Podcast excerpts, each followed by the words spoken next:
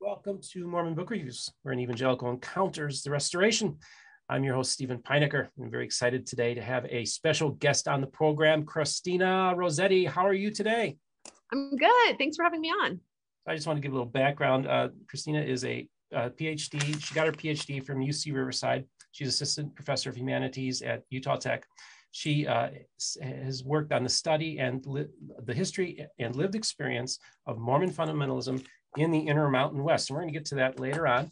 Uh, that's really cool stuff. Uh, but one of the reasons I asked Cristina to come onto the program today was I met you last year at the Mormon History Association. And I kind of just, I always like to know people's backgrounds. And that's when you told me, well, yeah, I was raised, I was four square. And I was like, ooh, four square. This is awesome. You know, it's really interesting because I'm from the Midwest and I'm based in the Southeastern United States. And there really aren't a whole lot of four square out this way. So, like my friend Christopher Thomas divvies it up this way: the southeastern United States, it's Church of God, Cleveland, Tennessee, Pentecostals. The Midwest is Assemblies of God. Uh, the West Coast is uh, Churches of Foursquare, and the Northeast is uh, well, they're just all going to hell. So uh, that's a joke, but uh, we break it all down that way. So that kind of gives you like there's almost like regional Pentecostal bodies throughout the country. Would that be a, a fair assessment? Oh yeah, absolutely. So this is great. So Cristina, um, I want you to talk a little bit about your background, your religious background growing up um, before you became Foursquare, and then we'll just continue from there. Yeah, I mean, I didn't, I guess I don't think I had like an interesting religious background. Um, my mom was, uh, she is currently pretty generically Protestant, um, but she had an experience being EV free, evangelical free, being independent Baptist. Her parents become independent Baptist. Um, so she has kind of a diverse Christian experience, and now she's pretty non-denominational. Um, and my dad was raised Catholic; he's no longer Catholic, uh, practicing. Um, and so I come from that background. Everything's kind of just like gen- very generically Christian. Um, we went to church on Christmas and Easter, you know, like most people. Mm-hmm. Um, uh, I went to Episcopalian school most of my life, um, not because we were Episcopalian, but just because they were good schools and um, that was it was available. It was right by our house. And so i went i didn't know what, a, what an episcopalian was. I, I, knew that it like looked catholic but um, i had no idea what that religion was which is funny because now my, my boyfriend's an anglican priest. So i'm like i, I really know what episcopalianism is now. Oh, cool. um, but yeah but like in you know growing up i had no idea. I got ashes on my head but and my parents were like do you know what is happening? And i was like no. Hmm. um so yeah I, I mean a pretty generic religious upbringing. Um, I would have called myself Christian because that's what you do when you're any kid in the U.S. who has somewhat Christian parents. Well, it so fascinates me. So, so it's it's interesting because so often you a lot of people who are like in the evangelical charismatic movement were kind of born into it but then you have these uh, churches that a, a, lot of people are converts who convert. And often it's like around high school time maybe when they're dealing with things in life and they have questions and they're growing up and they got all these other things going on in their head and their body's changing all this kind of stuff. And often you'll have um, you know some kind of religious experience or conversion encounter. Maybe talk a little bit about that yeah i mean i went to a school in orange in southern orange county um, it, for high school. I really didn't want to go to like most people who left the episcopalian middle school ended up going to a catholic high school. I didn't want to go. My parents weren't super excited about it either. And so i went to a public high school and everyone was getting saved which is like I mean, Southern Orange County, everyone's getting saved in high school. I mean, you're like you know, mm-hmm. and most people, most people who were getting saved in my high school were getting saved through Compass Bible Church, which was a pretty well-known Reformed church. So, um, really, my only point of reference for really religious kids was very conservative Reformed Calvinism, and I was just like uninterested. Um, I took for my like English class, my last one, I took um, the Bible as literature. And so like, and it was taught by the youth pastor for Compass Bible Church. And so like it, everything was very Christian, even though it wasn't. And um, I took an art elective with my best friend. And I remember one day she came in and she, she had gotten saved. Um, but she had gotten saved at a church in San Clemente, California called um, Living Hope Christian Fellowship. And she invited me to youth group to altered youth, but spelled with an A, like altered youth. Okay. Um, and I didn't really want to go because I was like, I'm not I'm not, I don't do youth. Like this isn't something part of the, part of my world. Um, but she was like, oh, it'll be great. We're, we always get McDonald's before. And I went and everyone was really nice, of course. It's like the very quintessential story. Like everyone's really nice to you. And I kept going to youth group. Um, I really loved the youth pastor's wife, um, Kelly Dion. She was and still is a really incredible woman. Um, and I, yeah, I just kept going to youth group and um, I got saved. I got saved and I, I had no idea what this religion was. Um, I just thought I didn't really know that there were differences in Christians. I knew that they had Hebrews 13, 8 on the wall. That didn't mean anything to me at the time. You know, Jesus Christ is the same yesterday, today, and forever. And it had a symbol on the wall, uh, which I came, which came to be very, I came to know very well. Uh, and it took a while before I learned that it was the International Church of the Four Square Gospel. Okay. And I became deeply invested in okay. the Square Church and the mission of, of its founder. Okay, so now before we get into the history, which I think is really fascinating, audience, you're going to love this story. Um, I just want to ask you, when you say you got saved, what what happened? I mean, I so I I did ballet for most of my life. Um, a lot of people probably are like, what? um, I did ballet for a lot of my life. I quit for a myriad of reasons, but one of them was um, tendonitis in my hips. Um, and I like had this really hard time walking. Like I would wake up in the middle of the night with like severe pain and I would have to like crawl to my parents' bedroom and like get them to help me. And um I just remember like my mom asked told me to pray about it, but I was like, not silly. Um, and you know, then all of a sudden, everyone at this church that is a very charismatic church starts telling me to, and I do, and I I end up believing that I was healed. Um, and I mean, the great kind of irony of that is I was. I mean, I, I reframe the experience a lot different now, um, but I haven't. I mean, my hip's better, right? Like, I haven't had this problem again. Okay. And I like I've never woken up in the middle of the night with severe pain again. Like and to this day. So I mean there's a lot to unpack there, but um I just I'm like, well that's it. Like that's it. And so I go to church. Um I go to youth group the next time and I go to my youth pastor and I'm like, I want I want to be a Christian. I want to I want to do the prayer. And he does the prayer with me. And a few weeks later I was baptized um, by my youth pastor and the church pastor I was baptized in at North Beach in San Clemente in the ocean. Um, it was like coming off of red tide. It was a rough situation. It was really cold. Um, uh, yeah, I was baptized in the ocean. I, my, for Mormons listening, they'll find it funny that my head didn't go all the way underwater, and so I was wondering like if it counted. Um, even though like you know Pentecostals don't have that kind of stringent view of ordinances. Mm-hmm. Uh, but I was like, does this count? And everyone was like, yeah, you're fine.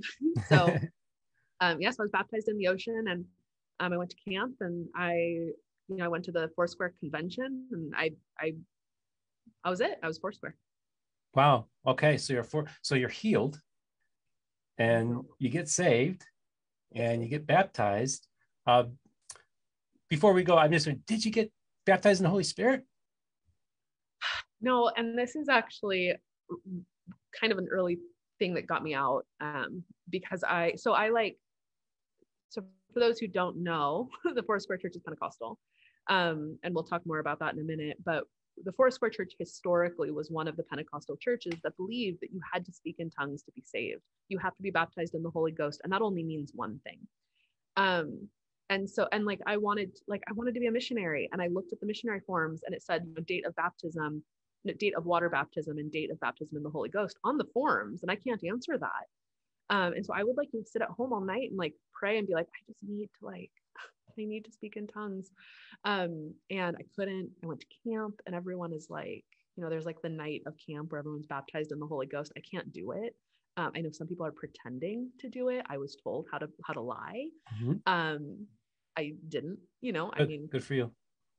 I couldn't. I couldn't. I couldn't speak in tongues, and so, um, I it was really hard because then you know when when the idea of what your salvation is rests on a physical manifestation that you can't do and you really believe you are saved what is what is salvation um, and so i mean without kind of knowing it that was really kind of an early thing that bothered me about the international church of the four square gospel okay so you got something on your shelf if you will early on in your experience like day one, right? Day one. I don't like, and everyone I know, not everyone, most people I know speak in tongues or something like, or, you know, are acting like they do. Yeah. So the whole thing. Food for that. Yeah. No, I, I, I, uh, I, I appreciate your integrity for not pretending because that is a problem that I think that ha- does have happen.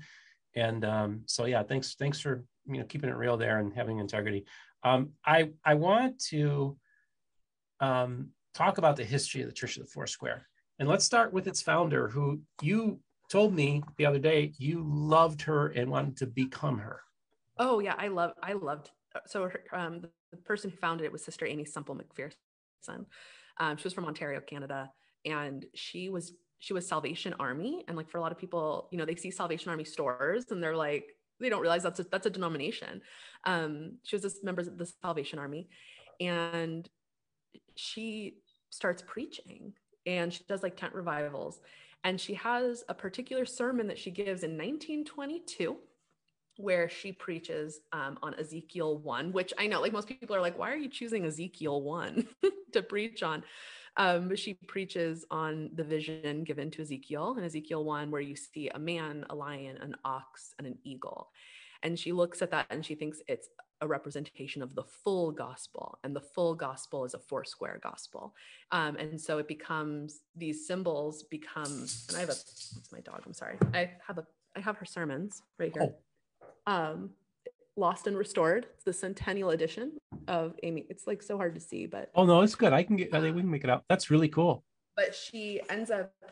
I guess this one doesn't have the picture, but she does. She ends up preaching that there's a four square gospel in the four square way, and the four squares are Jesus Christ. At that, she kind of comes to imagine that this symbol in Ezekiel is representative of Jesus as the Savior, the Baptizer, the Healer, and the soon coming King. Okay. Um, and the symbol now doesn't have the ox and everything it used to and it used to be a wild symbol um, now the symbol is this so jesus christ as savior baptizer healer and king or savior baptizer healer king. Um, okay. it's my old hymnal.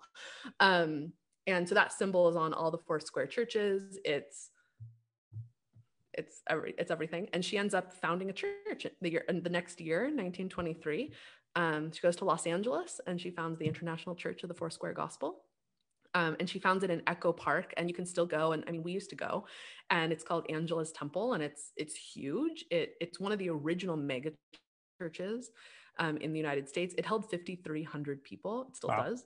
Um, but when but when aimee was there, it would hold 10 up to 10,000.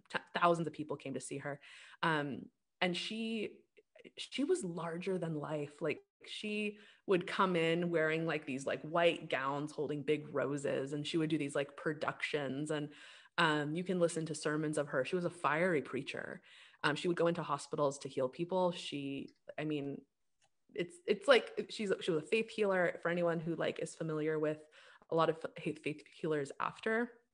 Um, a lot of faith healers today claim her anointing or her mantle. Like benny hinn is said to like go and lay on her grave in Forest Lawn to like soak up her anointing.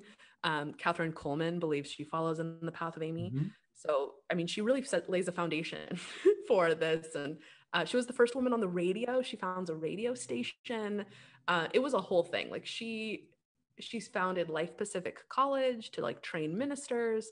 Um, and the Forest, I mean, it takes off. Like if you're Pentecostal in California, like or you're joining a Pentecostal religion in California, like it's Assembly of God, Foursquare, or Vineyard, and they're all kind of like wrapped up in their history in a lot of ways. Yeah, yeah, excellent. And you know, it's so fascinating because think about this: women just got the right to vote right as this is happening. She is truly a pioneer. And, and just so you all, you know, I've talked about this before. So in 1906, you had the Azusa Street Revival, which has gave us the modern day uh, Pentecostal movement thereabouts around 1906. It's a kind of a period of time. And so when she gets there, you have Pentecostalism is kind of established, especially in because Azusa Street's in, in the Los Angeles area. So you have this really dynamic thing already going on. And then she comes in and just shakes things up. Oh yeah. I mean, it, and I mean, one of the things that made Pentecostalism compelling to people is in a time of immense segregation, um, Pentecostalism was one of the first religious settings to integrate. Um, they let women preach. It was it, it was a, and, and, that caused a lot of scandal to people outside of the Pentecostal movement, um, but it was compelling to a lot of people. And so, I mean, and she when she built Angelus temple, people joined. And I mean, people heard it on the radio, people people were into her. Yeah. And I mean, I was into her. I love, I mean, I thought she was rad. I mean, you know, she ends up having a very complicated life um, where, you know, she's married um, like multiple times. She stages her own kidnapping to collect the ransom. Um, she does these like pretty wild like fundraising campaigns to build Angelus temple to get it out of debt, um, which it does. Um, and then she dies of a drug overdose, unfortunately, at a fairly young age.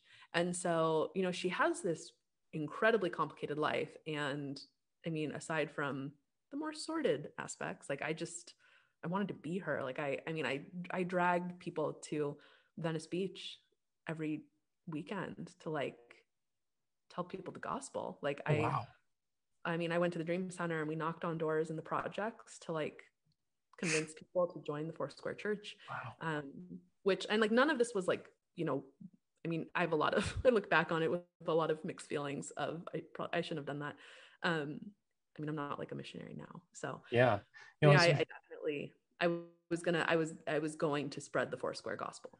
So I, I'm really curious. So what was it that made you fall in love with Aimee? Well, just was there something a sermon you read, something she did that said, "Man, I want to be like her." Uh, she has a sermon called the Scarlet Thread, which I really love. I mean, I love the whole thing of like the Foursquare Gospel. Um, I mean, and she also, I have this book, if for anyone's interested in reading about the history of the church from her perspective, it's called This Is That by Sister Aimee. I mean, this is her. Like, she's, you know, that. I mean, she's like this 1920s glamour icon.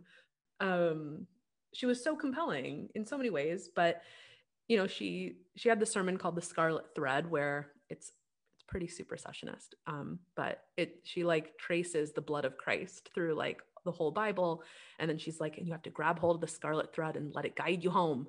Um, and I was like, oh, I I want to do that.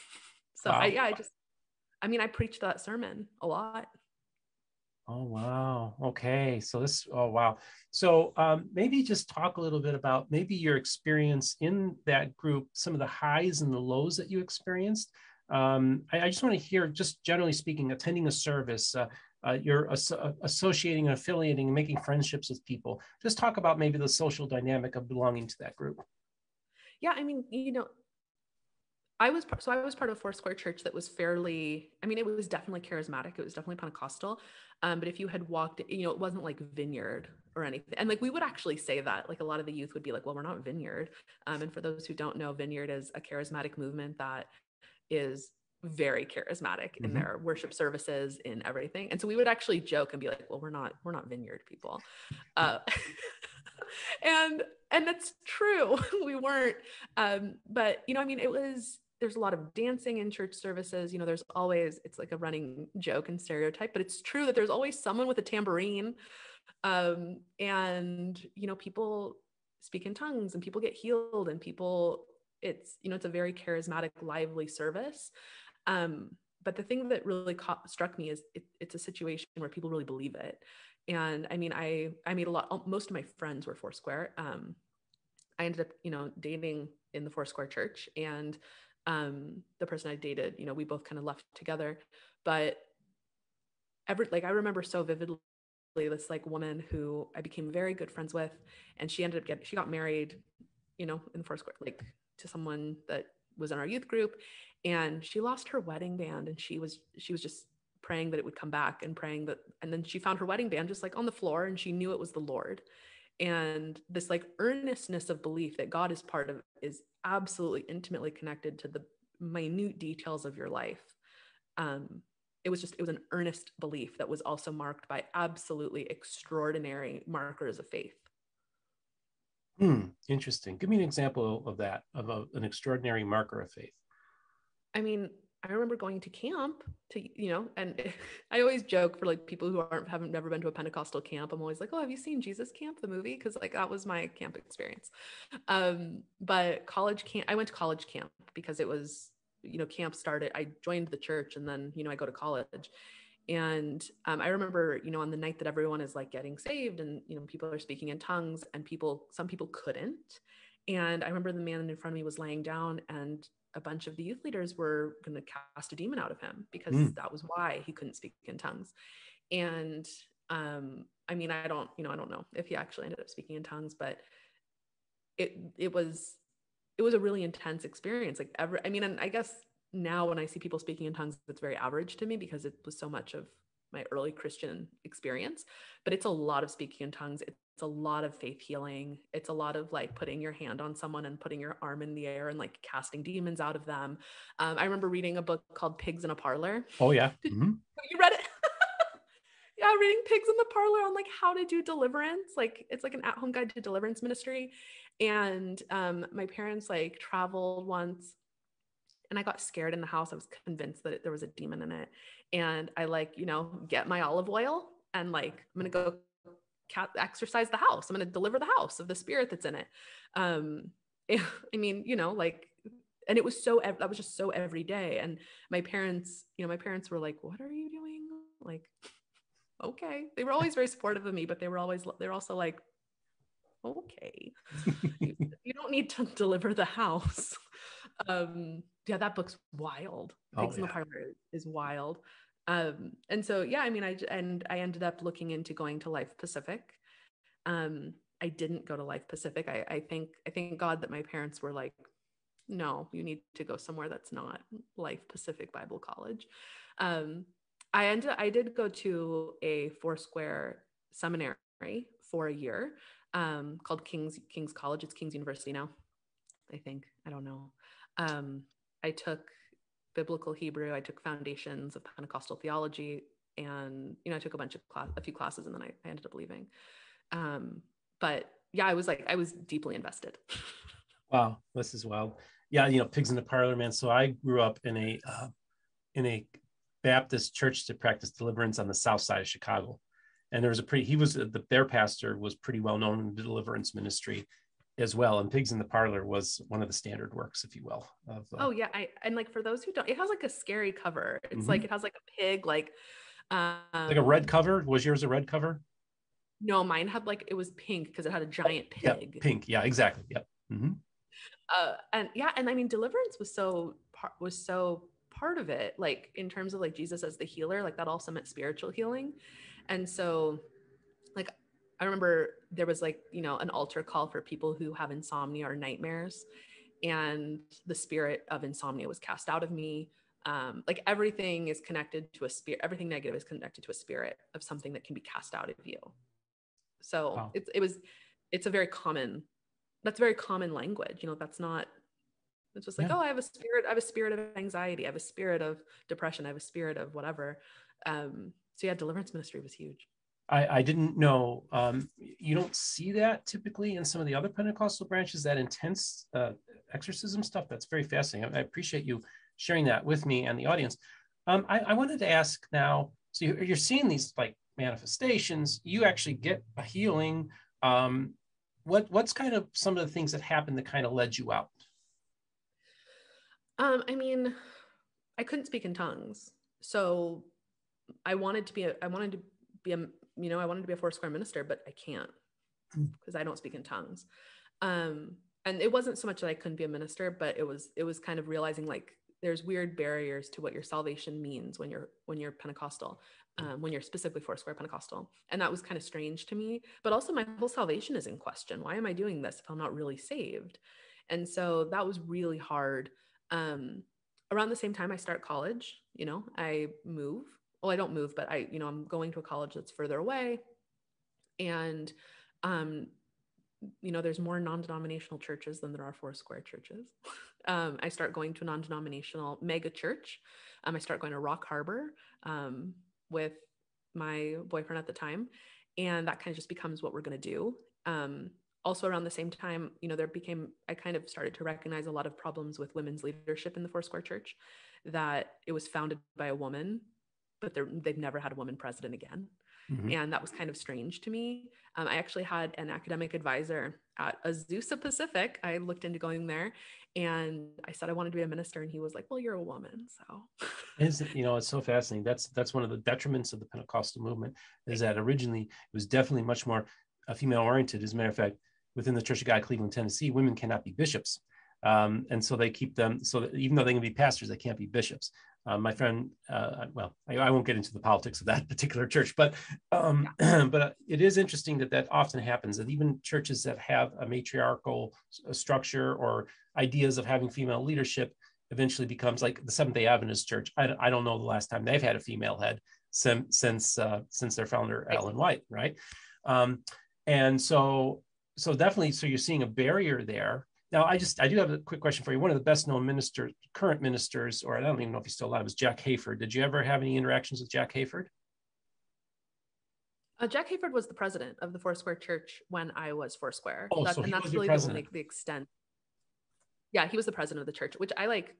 I mean, I say that into like a largely Mormon audience when the president of the church is like, a, I mean, Jack Hayford wasn't really that. I mean, he spoke at con- at the conference, which was another kind of weird moment for me when I mean, I really liked, you know, I, like I mentioned that like my church was Pentecostal charismatic, but that was it. Um, going to the Foursquare convention was the first time that I was like, oh no, I'm not Pentecostal, I'm Foursquare. Like it was like the denominational identity of it was became really intense. Um, and I remember sitting in the convention, it's in the Anaheim Convention Center. So it's like thousands of people and everyone lifts up their arms and says we are foursquare and i was like i don't think i'm foursquare. Like it was the first it was the first time where i was like i'm actually not this. Weird. Um and that was kind of, that was really strange and it was at the same time where i was starting to go to a non-denominational church. Um around that time i started developing a really intense anxiety around dying and all of this kind of comes together and i'm like i'm i don't know if i'm i don't know if i'm foursquare. Non-denominationalism is fine um, and then I became like, you know, the slippery slope argument of like really Foursquare, non-denominational, lukewarm Christian out. Yep. Yep. Yep. You you definitely yeah, you you definitely followed that path and they uh this this is great. So you're how about how old were you when you uh finally transitioned out of the Church of the Foursquare? Um I was 22. Okay. I think I, uh, no, I was 21. I had it was like late being 21.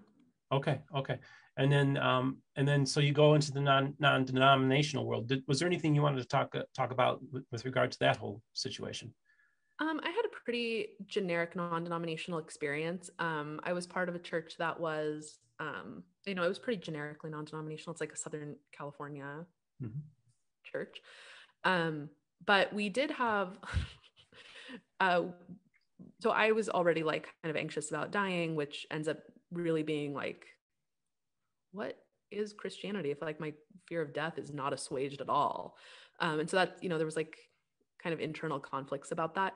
Um, and at the same time, we get a new pastor who came from a church in um, Michigan that was run by a very controversial pastor named Rob Bell. okay. And yeah you didn't think there was going to be an emergent church element just mm-hmm. wedged in there. Okay. Um and we had to have like a bit so i was doing well just real quick what was the emergent church? So maybe just talk a little bit about that what that was all about. So and rob like bell. a, a move, so there was like a movement toward kind of um, adapting like what is christianity in the modern world adapting christianity for the youth you know all of that um, and rob bell becomes like a really foundational figure in this movement of making christianity relatable and cool and a lot of people thought that that meant watering down christianity um, and you know rob bell follows this like slippery slope path mm-hmm. where now he like he only preaches in a comedy club in in la um, and he writes a lot of really popular books and um, and so i you know i'm like part of this situation i was doing a lot of youth ministry. I was also um, part of the alpha team which is like alpha is like a ministry for like people who are new. It comes out of holy trinity brompton in england. Bear grylls the survivalist did it. Um, and so i was part of you know all of these ministries. And then we have to have this big meeting for everyone who's involved on are we an emergent church? And i was like what is an emergent church? Mm-hmm. and so of course i read rob bell's book love wins which is like maybe there's not a hell and all of a sudden, like my fear about dying is I'm like, well, if there's not a hell or a heaven, maybe there's nothing. And then my biggest fear is true. Mm. And so Rob Bell kind of leads me out of Christianity.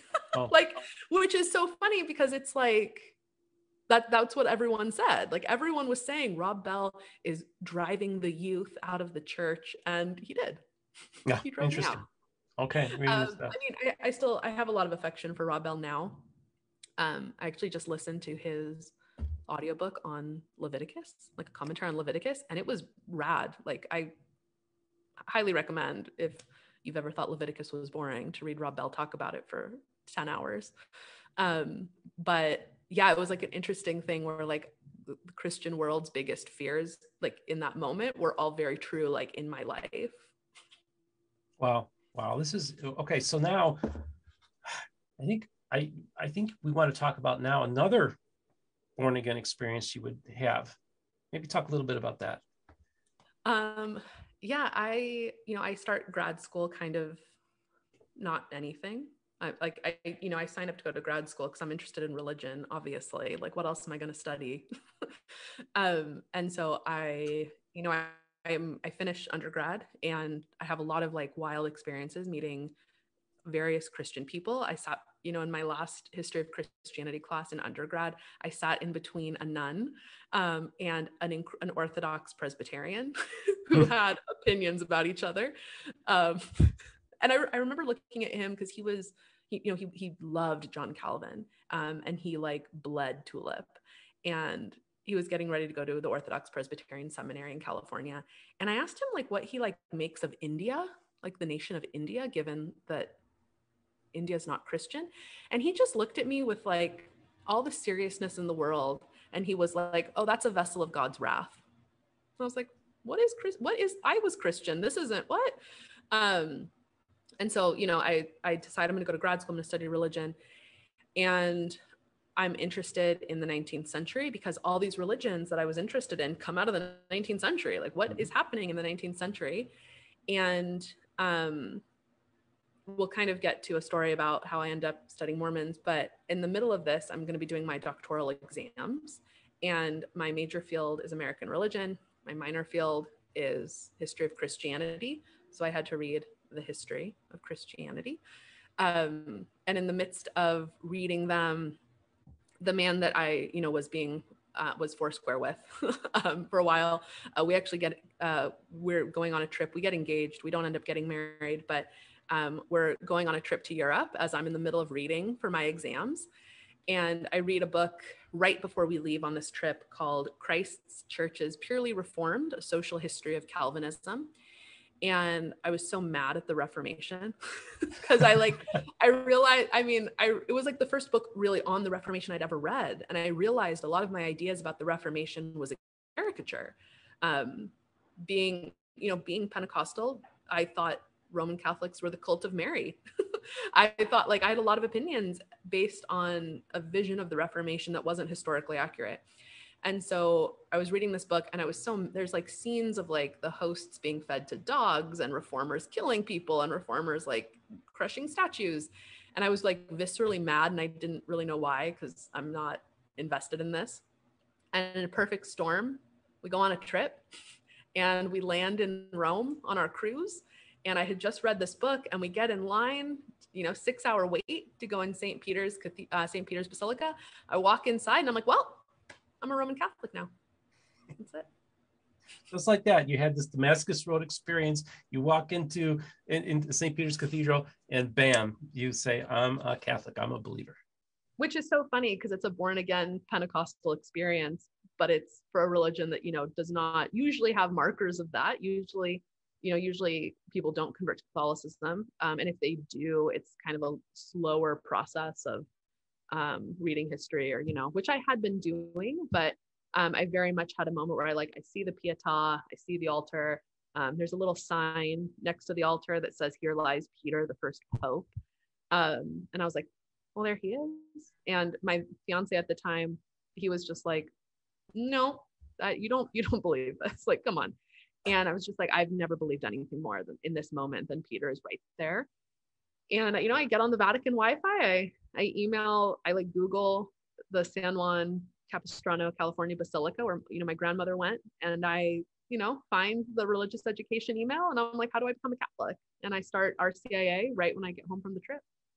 Wow, that's just amazing. So uh, I, I'm curious, you know, so you're you're a practicing Catholic. Um, one of the things I thought was really cool last year at the Mormon History Association um, they had you do one of the prayers for one of the luncheons, and you, you went full Catholic. You did your Mary and your sign of the cross and all that good stuff. Uh, I did. I I did. Um, yeah. I, I so the Mormon History Association at the lunch a lot. They I mean they ask a lot of people to do the prayer. I know that um, John Turner, who wrote Brigham Young Pioneer Prophet, he's done the prayer. He's not Mormon. Um, so that's I mean that is absolutely part of the tradition of just letting the diverse Mormon studies community do the prayer.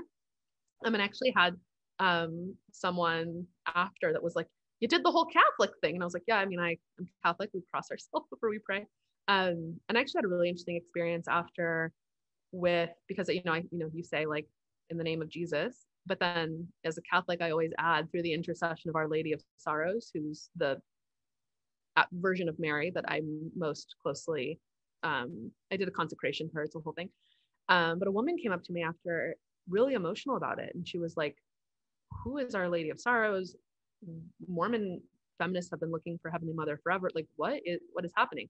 Um, and so I had like a pretty extended conversation with a woman who um, is part of the Mormon feminist community. She's also a great scholar, of course, um, about Mar- and so it was, I think what's interesting about Mormon History Association allowing d- diverse religious people to do the prayer is it ends up leading to these really interesting conversations about this community that everyone assumes is Mormon um, until you have a woman invoking Our Lady of Sorrows in the, at the lunch prayer. Um, and then it's like i don't what is this? So uh, yeah I, I did the i did a very catholic prayer. So you can tell Cristina i'm i'm a bit of a fanboy you know because i'm telling you all these things. And i but i find it so interesting that you did that. And, I, and that really struck me. I was like okay this is really really cool. And i'm so glad you did that. And i think it's really awesome the mormon history association affords different voices to be heard in the context of prayer which i think is really cool. Props to them. Yeah. Yeah. I mean mormon studies generally has a long history of um, devotional scholarship um, and what they call d- disciple scholars of creating like byu like the maxwell institute is really invested in creating disciple scholars um, which you know has a, a, long tradition with leonard arrington et cetera um, but I, I have appreciated that they're also like willing to talk about what that looks like for people who aren't mormon that's great. So you uh, you were we were talking off camera about a, a, particular book you might recommend about Catholicism that you might want to share with the audience. Uh, yeah, I have two actually. I lied. Okay. Um, so um, it's not really about Catholicism, but if anyone's interested in the in the history of Christianity, um, there's a really great book called The Documents of the Christian Church. Um, it's by Oxford. It's literally just the primary documents, starting with Eusebius of Caesarea, um, who wrote the first history of Christianity in the year like 33, 30, no. It was like the year like 43 or something. 63 is the year. Um, and then it goes all the way to like the British churches in the 17th century, Vatican II, and it's all the primary documents of um, the church of the church. Um, and then one that I just really love um, that kind of really exemplifies the things that I find compelling about Catholicism. Um, Caroline Walker Bynum is a scholar who does incredible work on early and medieval Catholic history. Um, she wrote a book called Holy Feast, Holy Fast Religious Significance of Food to Medieval Women.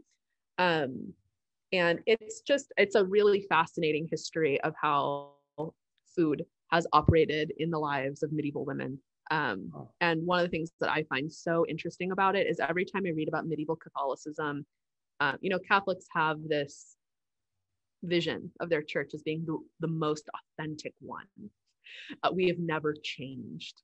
Um, and I love reading medieval Catholicism because I, I look at it and I'm like, well, I'm not this religion. Like whatever this is, is not me. Um, and so I, it's it's such a fascinating look, especially at what religious women of that time were doing. And it's yeah, it's a rad book. So recommend cool. that. Awesome, awesome. So, uh, was there anything else you wanted to share about your Catholic experience? Uh, no, I mean, I'm just I'm still Catholic. okay, great. This is awesome. Yeah, I've, I've got some friends who uh, uh, MDiv uh, went to Steubenville uh, Franciscan University. I've met Scott Hahn, um, stuff like that. So I'm familiar. I got a lot of good. Catholic. Shout out to all my Catholic oh, friends. Rome Sweet Home. That's right. have you read Rome Sweet? Have you read Rome Sweet Home? Um, I I've um, I actually I, I I think I've read part of it. Um, this was when I was getting into my debates when I was still a Calvinist, and I'd get into debates with the Catholics and I'd read their stuff and it's Scott Hahn and everything like that. Like I tell people, I used to be a Calvinist and then I found Jesus. Um, but uh, it, it it's it's interesting stuff. I um I, I am fascinated by Catholicism too. As a matter of fact, there was a time where I got this close, this close. You so. take converts. Yeah, I know you do. so uh, that's the whole point of this. Apparently, maybe, maybe it's not the Mormons that are going to convert me. It's probably going to be you.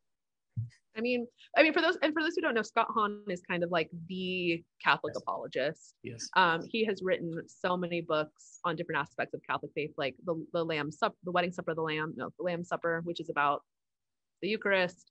Um, Hail Holy Queen, which is about Catholic devotion to Mary. Um, like he he kind of, and he does it like through the Bible and through like a very Protestant lens because he's a convert from Protestantism. So, um, if anyone's interested in what Catholic apologetics looks like, um, it's interesting because he does it very Protestant. Yeah. Yeah, I sat in one of his classes, and it was like it was very Protestant in uh, its orientation. He, he accepts he does modern biblical scholarship in the, within the Catholic yeah. context, which is a really fascinating thing. Yeah, it's a yeah, it's a he's interesting. Yeah, he is. So um, what I want to now transition to is this. Okay, so we got this Catholic convert, and you're stu- doing religious studies um, you were uh, one of your areas of study was 19th century communitarianism. I think we should probably talk about that because that kind of leads us how you end up studying Mormonism and, and most specifically Mormon fundamentalism. Yeah, um, I have a book recommendation. Um, oh, sure, please. I was interested in communitarianism. So the 19th century was a time of like people living communally um, for religion. So like when Mormons think of the United Order, they weren't alone in this vision. So there's a great book called America's Communal Utopias um, it's an edited volume that it covers, I mean, it covers Mormonism, it covers Koreshan Unity, it covers Oneida, it covers the Shakers, it covers all of the major communitarian religions. Um, and I originally, I mean, I was interested in all of them. Oneida was super interesting to me, but the other one that I was just so into was the Shakers. So if anyone's interested, Shaker experience in America, awesome. highly recommend. Um, but then, you know, I'm in this class where I'm doing American Communal Utopias. And what do I get assigned by but Rough Stone Rolling? Okay. And you know, I sit down to read. You know, in, in grad grad programs, you're having to read usually a, like a book per class per week. And you know, I'm like visiting my parents, and I sit down at the kitchen table and I crack open Rough Stone Rolling, and I do not stop. I I read it in two days um it it just com- consume oh i got i got is your shiny? Mm-hmm. i have the matte cover. Yeah. Maybe yeah I've, I've read this baby at least three or four times man. Yeah it's a i mean i mean it changed my life. So yeah I, I i couldn't put it down. I didn't like my parents were just like kept walking by the kitchen table to me just like not putting down this book for two days straight. And I was just like, this is this is what I need to study. Like this, this is this is it. Like this oh, is yeah. the history. Um, I end up getting um, Mike Quinn's Magic Worldview next. That's the next book I read. Um, and then in the midst of that, I I mean I I, I read Sidney Ahlstrom's Religious History of the American People. Highly recommend. It's huge, mm-hmm. but it's like the book. Yep. um, and I also, if I mean, Catherine Albanese's Republic of Mind and Spirit, it's another massive book, but highly recommend Mormons make a make a press make a like splash in that one. Um, and I that was it. I was like, this is incredible. Um, I end up going to the woman who becomes my advisor, um, Dr. Amanda Lucia, and I was like, I think I want to study the Mormons. And she was like, okay, why? like okay. And she tells me to go to, you know, she's like, you know, you're an ethnographer, you study living people, you need to like, why don't you like go to go to church or something, like go hang out with them. And I did, and there was, you know, I've said this a few times, and it's not in any way to be inflammatory or offensive, but I went into an LDS um, institute and then to a YSA ward, and there was like a level of like kind of disappointment where it wasn't Rough Stone Rolling, right? Mm-hmm. It wasn't there wasn't communitarianism. No, I mean, you know, they, they still have this idea of consecration, but no one's, you know, doing like, no one's building the United Order. The United Order of Enoch is gone. Um, and that was kind of like a bummer. Like no one's talking about Kolob um, just on the regular. Um, polygamy is, of course, not there in a visible way. And so I was just like, what's a Mormon? Mm-hmm. what is a Mormon? And so that was that was kind of my early wondering of what is Mormonism if it's not if it's not Rough Stone Rolling. Yeah, that's right. Yeah, and so this is this is what probably kind of prompts you to maybe look at other uh, expressions of Mormonism because maybe some of them are more closely aligned with what we could look at as 19th century Mormonism. Yeah, I mean it's it, I, I mean, yeah, I end up meeting. I didn't know Mormon fundamentalism was a thing. I didn't even I didn't know Mormonism was a thing really until I read Rough Stone Rolling. I knew that I had, you know, in high school there were two people who were Mormon. Um, one of them went to seminary in the morning, but like I didn't, you know, he was also like captain, like on the surf team. like I don't, I don't know what a Mormon is. Um, and so I definitely didn't know what a Mormon fundamentalist was. Like that was not part of my purview. Um, but as I started doing, um, you know, I, I, go to Utah. I moved to Utah um, to start doing archival work. And uh, through Sunstone and other things, I ended up meeting Mormon fundamentalists. Mm-hmm. And I was like, oh, I found the Mormons. yeah. And so, I mean, I, you know, I have a lot of thoughts on what we mean by modern Mormonism and authentic Mormonism. And you know, a lot of people say if Joseph Smith were to come back, he would think the FLDS are his. Um, I don't think that's true. I mean, I don't think there's any Mormonism that l- looks like what Joseph Smith was doing. Um, you know, all Mormonisms are modern, that they're around right now.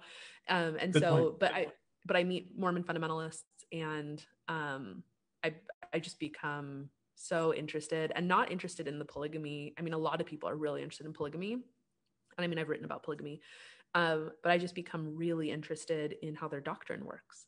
And um, because I, I think that I think Mormon fundamentalism is very often collapsed into being synonymous with polygamy. But there's so much more about Mormon fundamentalism. I mean, I wrote an article recently on Joseph Smith being the Holy Ghost. Like, that's a rad idea. That is a doctrine that deserves to be talked about a little more um, and has nothing to do with polygamy. so they have their own unique set of ideas and beliefs about the world. Um, and I, I just became, that was it. I was going to study Mormon fundamentalism. Um, at the time, I mean, still there's there's a lot of great resources on that. Craig foster and marianne watson's american polygamy is great. Um, one of the earliest books i read was um, martha is kidnapped from that land. Oh yeah. the short creek raid. Mm-hmm. um, the 1953 short creek raid really transformed short creek. Um, i argue it like created what the flds became. Um, highly recommend. And then um, my i mean kind of like the the book is um, Brian Hales' Modern Polygamy and Mormon Fundamentalism, the generations after the manifesto. And um, I hear, you know, I hear Brian Hales get kind of a bad rap as being like an apologist. Um, but I am here to say that, you know, I don't necessarily agree, of course, with Brian's conclusions because if I did, I would be a member of the church. Um, but there was no one that did the heavy lifting of going through the documents of writing the early histories better than Brian Hales. Like he he carried the study of Mormon fundamentalism for years. And so um, he deserves a lot of credit for, like, a lot of credit for the archival work and the document digging that he did. So you're saying this is very unique because a lot of people get interested in fundamentalism because of polygamy, but it wasn't that. It was their doctrines. And one of your favorite doctrines, if you will, is the Adam God one. Maybe talk a little bit about that. Yeah, I mean, one of the things I find interesting, I mean, yes, people really like polygamy, but I mean, the, like I went into studying Mormonism, having read about the Shakers who are celibate and reading about Oneida who did complex marriage. Mm-hmm. And so, which, you know, has a polygamy element. Um, and so the polygamy thing wasn't interesting. I mean, it was, but it wasn't like the thing to me because then everyone was doing sex weird in the 19th century. Like yep. it was a hallmark. So um, I went into, I guess I went into Mormonism without that being this like shocking thing. Um, I mean, the way Mormons do it is, of course, interesting, but it wasn't the thing. But um, I noticed that, you know, it's always so funny when you meet evangelicals who have like the anti-Mormon literature, and then you quickly realize that anti-Mormon literature is just fundamentalist doctrine. like, I, I, went to a um, the Manti pageant with a group of fundamentalist missionaries, and one of the preachers was like, "Did you know they thought that Adam was God. And this sweet kid was like, Yeah, I still think that. That's right. Like, like, and so how do you? I mean, how do evangelicals combat Mormon yeah. fundamentals? That's that's they they would be the hardest Mormons to proselyte to because they believe in polygamy, they believe Adam is God, they believe in blood atonement. Like, what are you going to do? You're not going to stump these kids. Um, and actually, I think I had that kid on one of my programs too, and he talked about that whole thing. That's great. You go, Fundies, because I love that you are doing that. Um, because I think it, it really does throw a curveball to evangelicals. They have the, they they have their script they're supposed to work off of it, and then it's like, no, that's not the answer I was expecting. I, I mean, and I think you know, I think fundamentalists have um, a particular version of history that they tell, um, but they talk about a lot of those things more openly because they read the Journal of Discourses. Um, and so, I mean, from my background, there was a time when I didn't like Mormons. I know, I'm sorry, but like, what, what Foursquare kid thinks Mormons are going to heaven, right? right. I mean, come on. Um, I need a little grace for that. But um, so I knew all those talking points. Like I knew that Mormons thought Adam was God when I was Foursquare. Um, and then, but I, you know, I had a caricature of that in my mind. And I had never read the Journal of Discourses. I had never read the lecture at the Veil. Like I didn't, you know, I had no idea.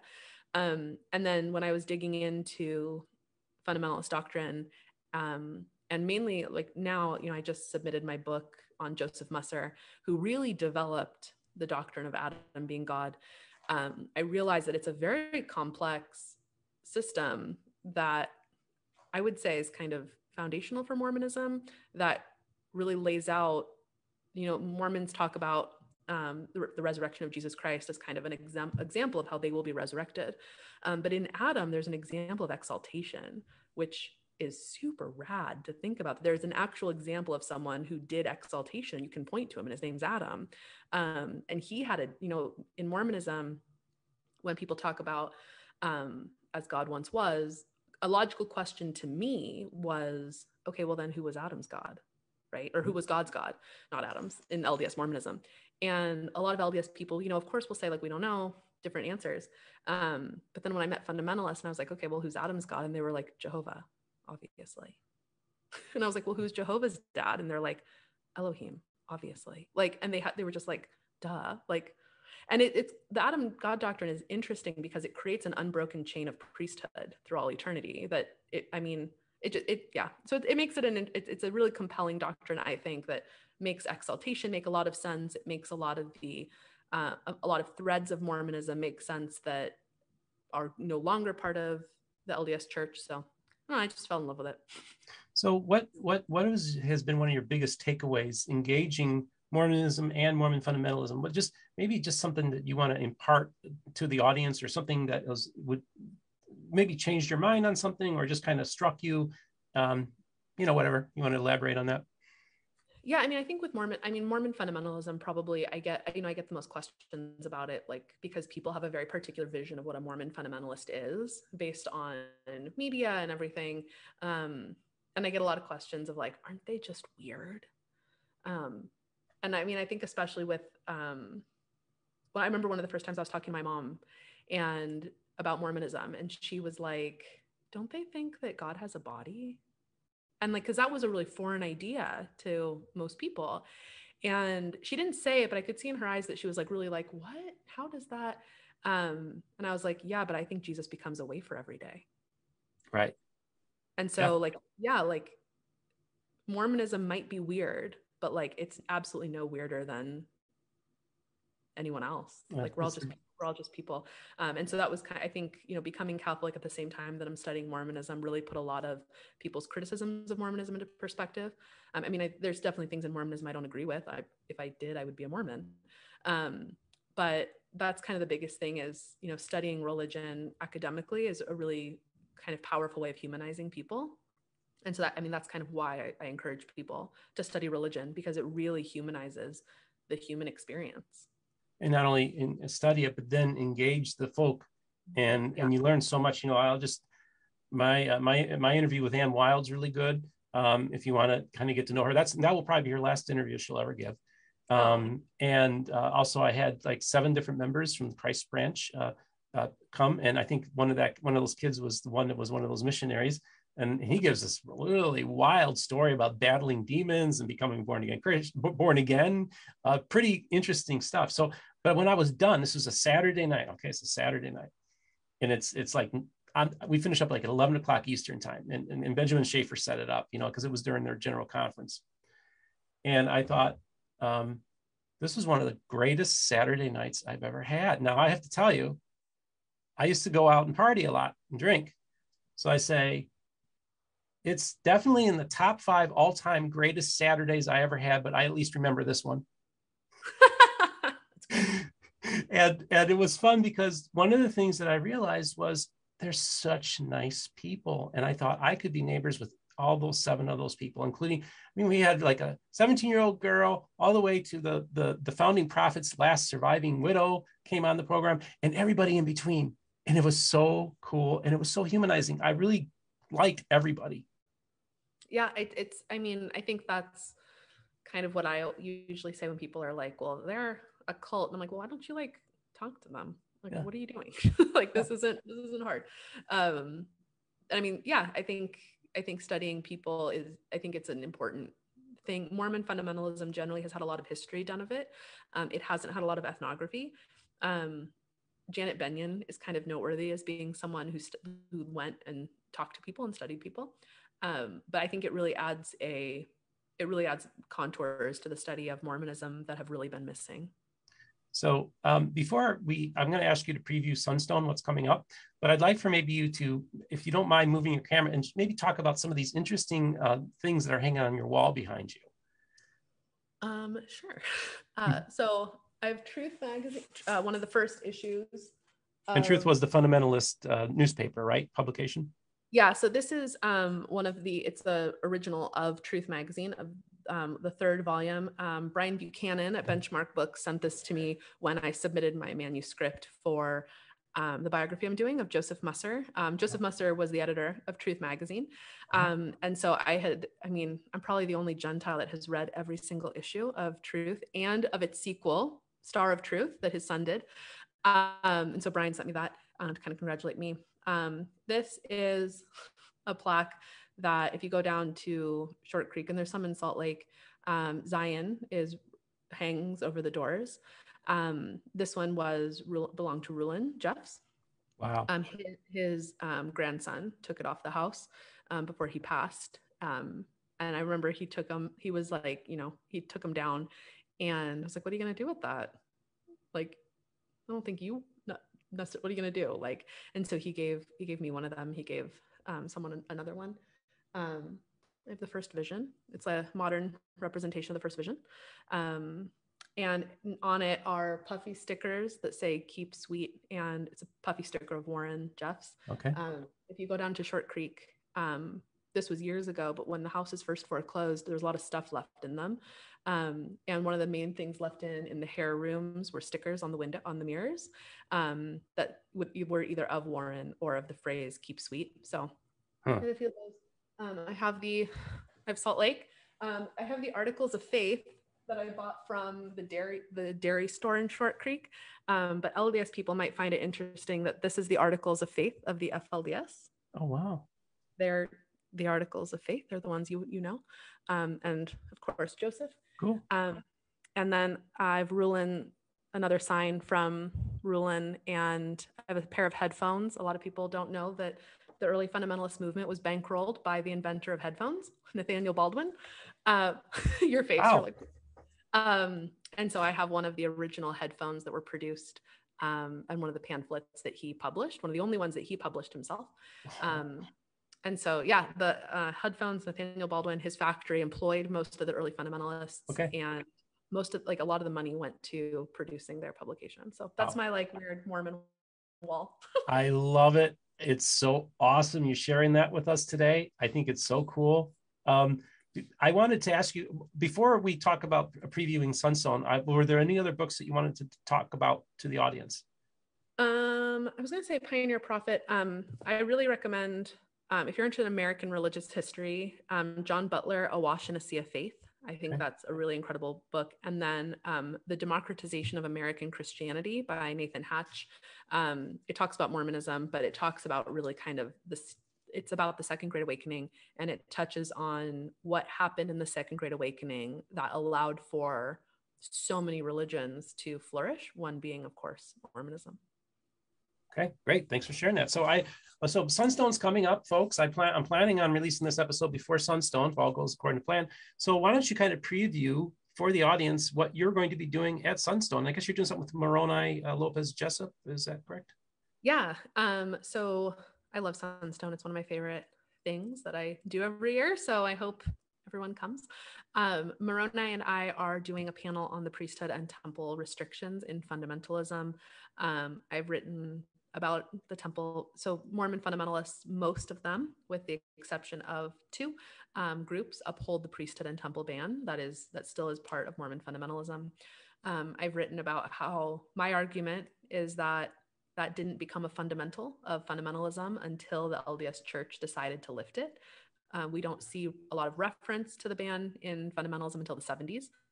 Um, so I'm going to be talking about that kind of that history, and then Moroni is going to be sharing his own experience um, with the priesthood ban, um, as well as talking about a new movement um, that is lifting the ban.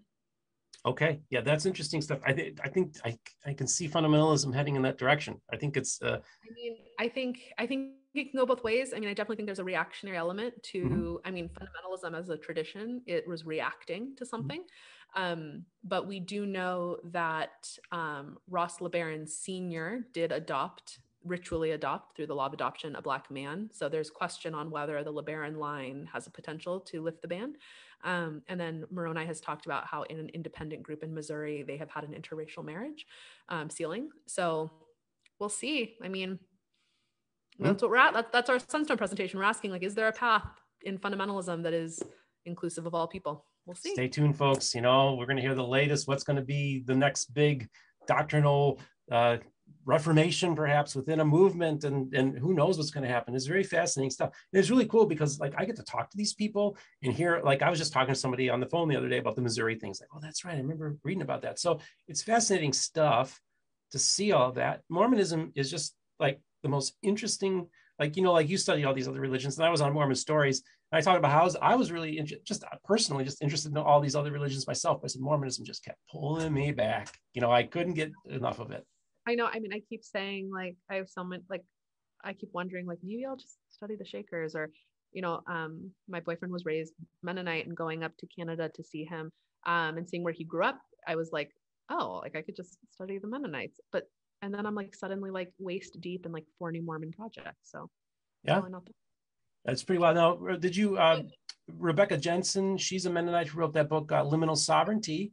I think you met her last year right? That was a really cool book and I had her on uh, yeah, and she just spoke at the National Endowment for Humanities um, group institute that we're doing on Mormonism and Mexico. So yeah, I mean, her work on that, comparing the comparative work on how Mennonites and Mormons were treated in Mexico is super interesting for it sure. It really is. It really is. Yeah. So folks, you know, check out my catalog because I've talked to a lot of these people. Uh, Cristina, you know, I really appreciate you coming on the program today.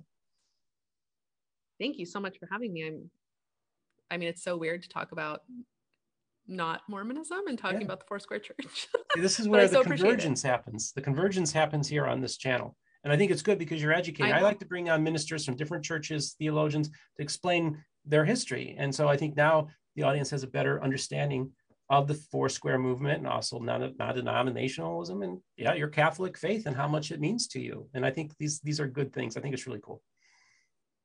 Awesome. Oh, and you have yeah, any final words you. to share with the audience, or you good? I just hope to see you all at Sunstone. See you all at Sunstone. I'm going to be the uh, uh, the umpire for the kickball game between the Exmos and the uh, Fundamentalists. So I'm very excited about that. I did that I was the umpire the inaugural one. So I think you're my successor. Oh, this is great. Awesome sauce. Love it. So, folks, I want to thank you so much for watching the program today. I just want to remind you to uh, like and subscribe, and uh, don't forget to uh, hit the like button uh, on this video. Uh, we're available on all the major podcasts. Anthony's uh, working, slaving away to get the rest of our podcast stuff. so check us out on Spotify and Apple. MormonBookReviews.com. That's the merch store. So if you're interested in purchasing some of our lovely merch, please go to MormonBookReviews.com. And for those of you who would like to support the channel on both PayPal and or Patreon, I will leave links in the description. I really do appreciate it because really the channel funds my trips like to Sunstone, but it, it costs a lot of money and I, am trying to get more built up so I can buy cameras, upgrade my equipment, but, but a lot of my money goes towards travel budget. So those of you who have a little extra money that you want to throw to this little channel, it's greatly appreciated. So folks, you have yourself a great day. Enjoy this really, really hot summer that we're all experiencing and uh, be well.